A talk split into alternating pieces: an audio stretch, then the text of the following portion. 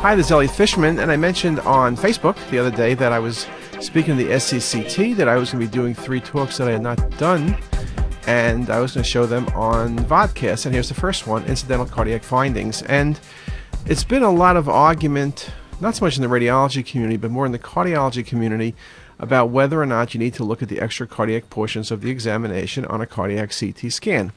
And uh, you can see from this session, uh, Matt Budoff, who's written most of the articles saying you don't need to look at the non cardiac findings, and I gave sort of a back to back talk, which worked very nicely. I did tell Matt in the beginning that uh, whatever he said probably wouldn't matter because Hopkins is higher rated where, where I'm from than UCLA, where he's from, and in U.S. News and World Reports. But nevertheless, uh, we decided we'd still give the lectures.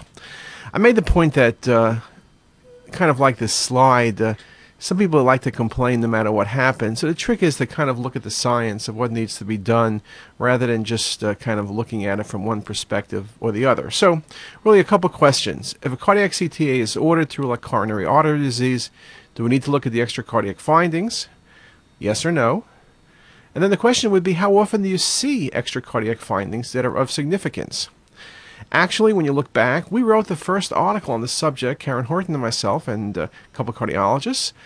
And we looked and said, how often do we see incidental findings? Because we noted they were not uncommon, and we noted that they were fairly significant often. Now, Karen and I tend not to overread, so if you look at our numbers, the main thing we found, not surprisingly, were nodules. Most of the nodules were small, though there were other findings, as you can see from this list.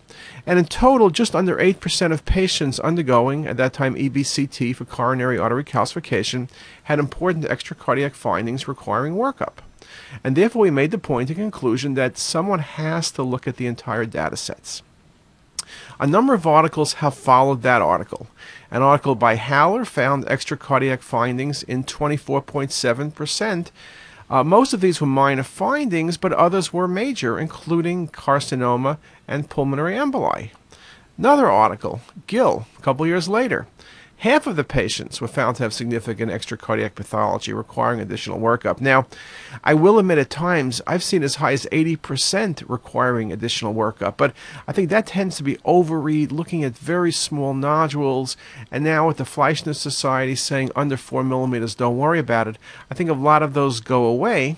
But if you look in the study from Gill, 56.2%. Again, his conclusion was the same. Someone needs to review the extracardiac portion of the examination. Recent article by Johnson um, looked at the same problem, but looked at it two different ways.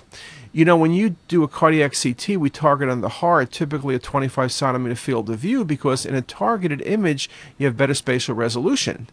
And they made the point saying, okay, we look for extracardiac findings, but what if we looked at it only targeted and then the full chest? What difference would it make?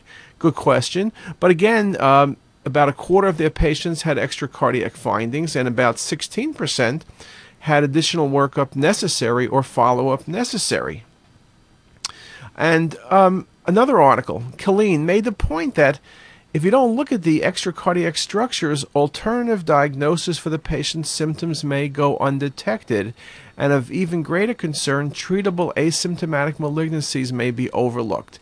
Good summary article, pros and cons of looking at extracardiac findings, but their conclusion is no different. It needs to be looked at. In their article, as in many articles, number one finding was lung parenchymal changes from lung cancer to pneumonia, nodules. But again, dissections, pulmonary emboli, hiatal hernia, liver pathology were all seen. Again, a little bit in terms of PEs and aneurysms depends on where the patients are being seen. Cardiac CT in the ER, you're more likely to find these findings. Cardiac CT in an outpatient office, a bit less frequently. And so, again, same type of conclusion. Review of extracardiac structures by a qualified reader is paramount so the right diagnosis can be made. Okay, now I mentioned a moment ago that uh, people have said, well, if I got to look at extracardiac structures, why do I need to reconstruct the entire field of view? And Matt Budoff made that point. Just look at the area in question. It's a smaller area. In fact, good article by Haller a couple years back made the point that when you look at the soft tissue and lung around a cardiac CT where it's targeted, you see about 35% of the total chest volume, but if you reconstruct the full field of view, you have 70%, so it doubles the volume. No surprise, more volume, more area to look at, but more pathology seen. Very, very important. And another article on this topic by Northam made the point that if you only look at a limited field of view, you can miss two thirds of nodules greater than a centimeter and more than 80% of nodules smaller than one centimeter. Again, very, very important findings. Now, we know that um, another article by Kim made the point that if you use a limited field of view, the 89% of the cancers in their series were missed. So, again, it makes the point that if you're going to bother to look at the extracardiac findings, you really can't skimp and say, I looked at just the area around the heart. You really either need to do it correctly or not do it at all. Uh, and so their conclusion, inclusion of the entire chest at cardiac CT is advisable or it is essential that the entire data set, including full field of view, be evaluated because limiting field of view may result in the majority of lung cancers that could be detected being missed. Very clear, 2010, just published. And here you can see the features of lung cancer detected at cardiac CT and their experience. Look at the bottom numbers. Limited field of view, 4. Full field of view, cardiac, 19. In fact, they even went further and said, what if we scan the entire chest, which is not sort of the standard of care. That's not really uh, what you're supposed to be doing. But if you did, you'd find more cancers. So, in a sense, what they were doing was lung cancer screening as well as coronary artery disease evaluation. Now, the article by Johnson recently published uh, made the point again. Few cardiologists have suggested that the field of interpretation be restricted to avoid false positive diagnosis. And the people who really say not to look beyond the cardiac structures, the way they kind of make their point is they try to say that, well, you know, if you look beyond the cardiac structures, you pick up nodules. Most nodules are benign. One in a thousand is a cancer. And you spend a lot of money, a lot of effort, and a lot of grief for the patient for no reason. But again, um, that's something that. Uh, very, very hard to, to use as a logical answer. So again, large field of view versus small field of view. Johnson looked at this. One fourth of all patients who underwent CTA, extracardiac findings, you need the broad viewing approach. No ifs, ands, or buts. And if you want more information, here's just some of the numbers of what they found in their cases. And you can see a real range of findings, even a bunch of abdominal findings, breast findings, and the like.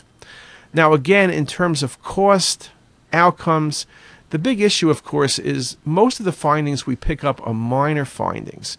Major findings like lung cancer are very rare. You got to pick up a lot of nodules that are benign to pick up a lung cancer, and that is typically one of the real questions.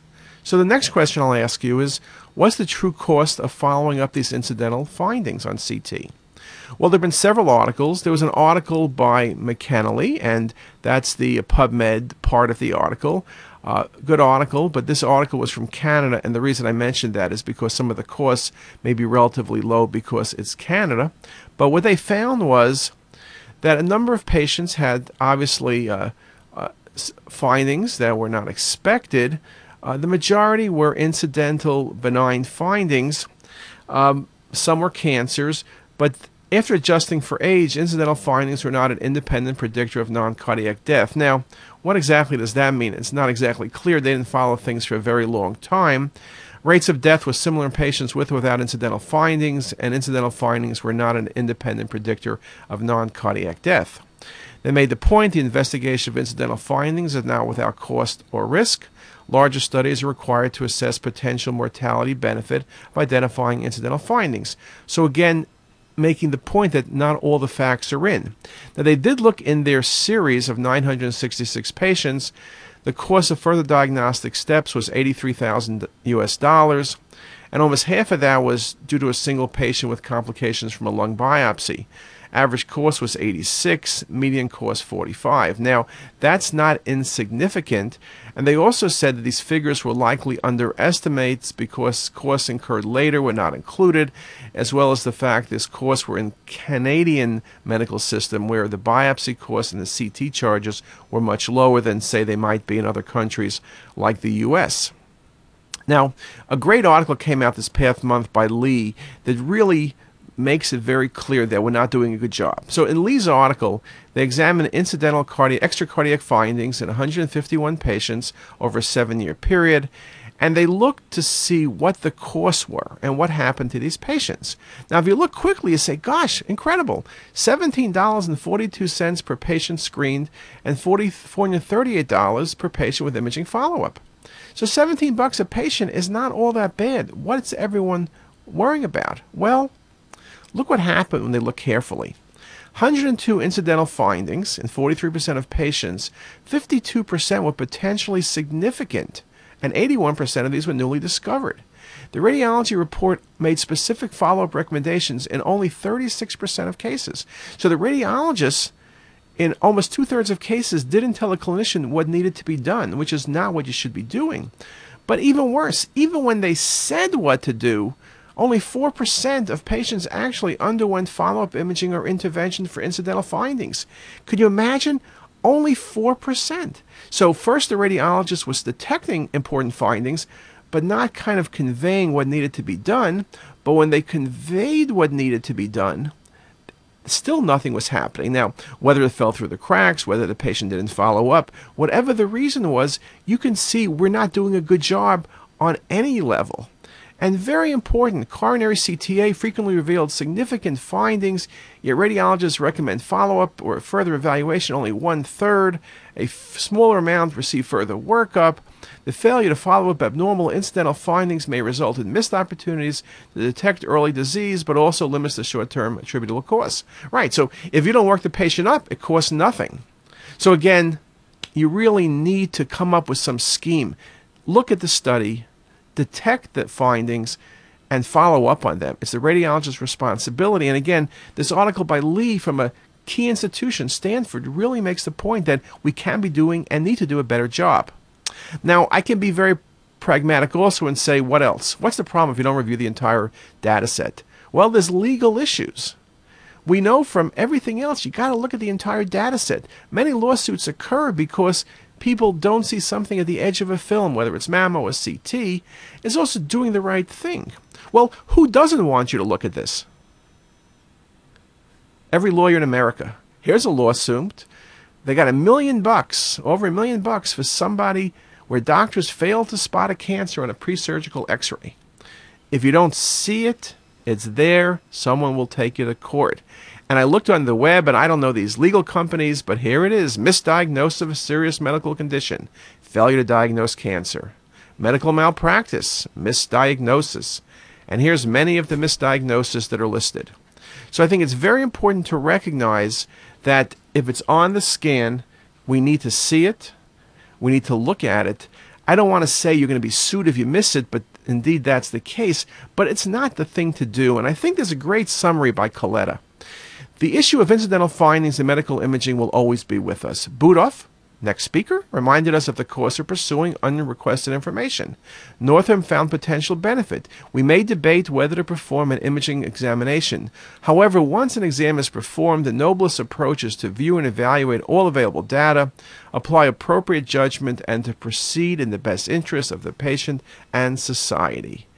I'll say that again proceed in the best interest of the patient and society. So, bottom line, what's in the best interest of the patient? Review the entire data set by a qualified radiologist. Any findings that need immediate action or follow up should be sent to the responsible referring physician, and that physician needs to do something about it. The radiologist, I don't know, may need to make certain that their recommendations are considered and followed up in a reasonable time frame. Where does our responsibility end? Always a tough question. And lack of follow up by ignoring the radiology report by the referring physician is not an acceptable treatment arm. So the bottom line, when all is said and done, as Nike says, just do it. Read the entire study, read it the best you, as you can, make the right recommendations, and that is surely in the best interest of the patient. And hopefully, you all agree with me. And with that, have a great day.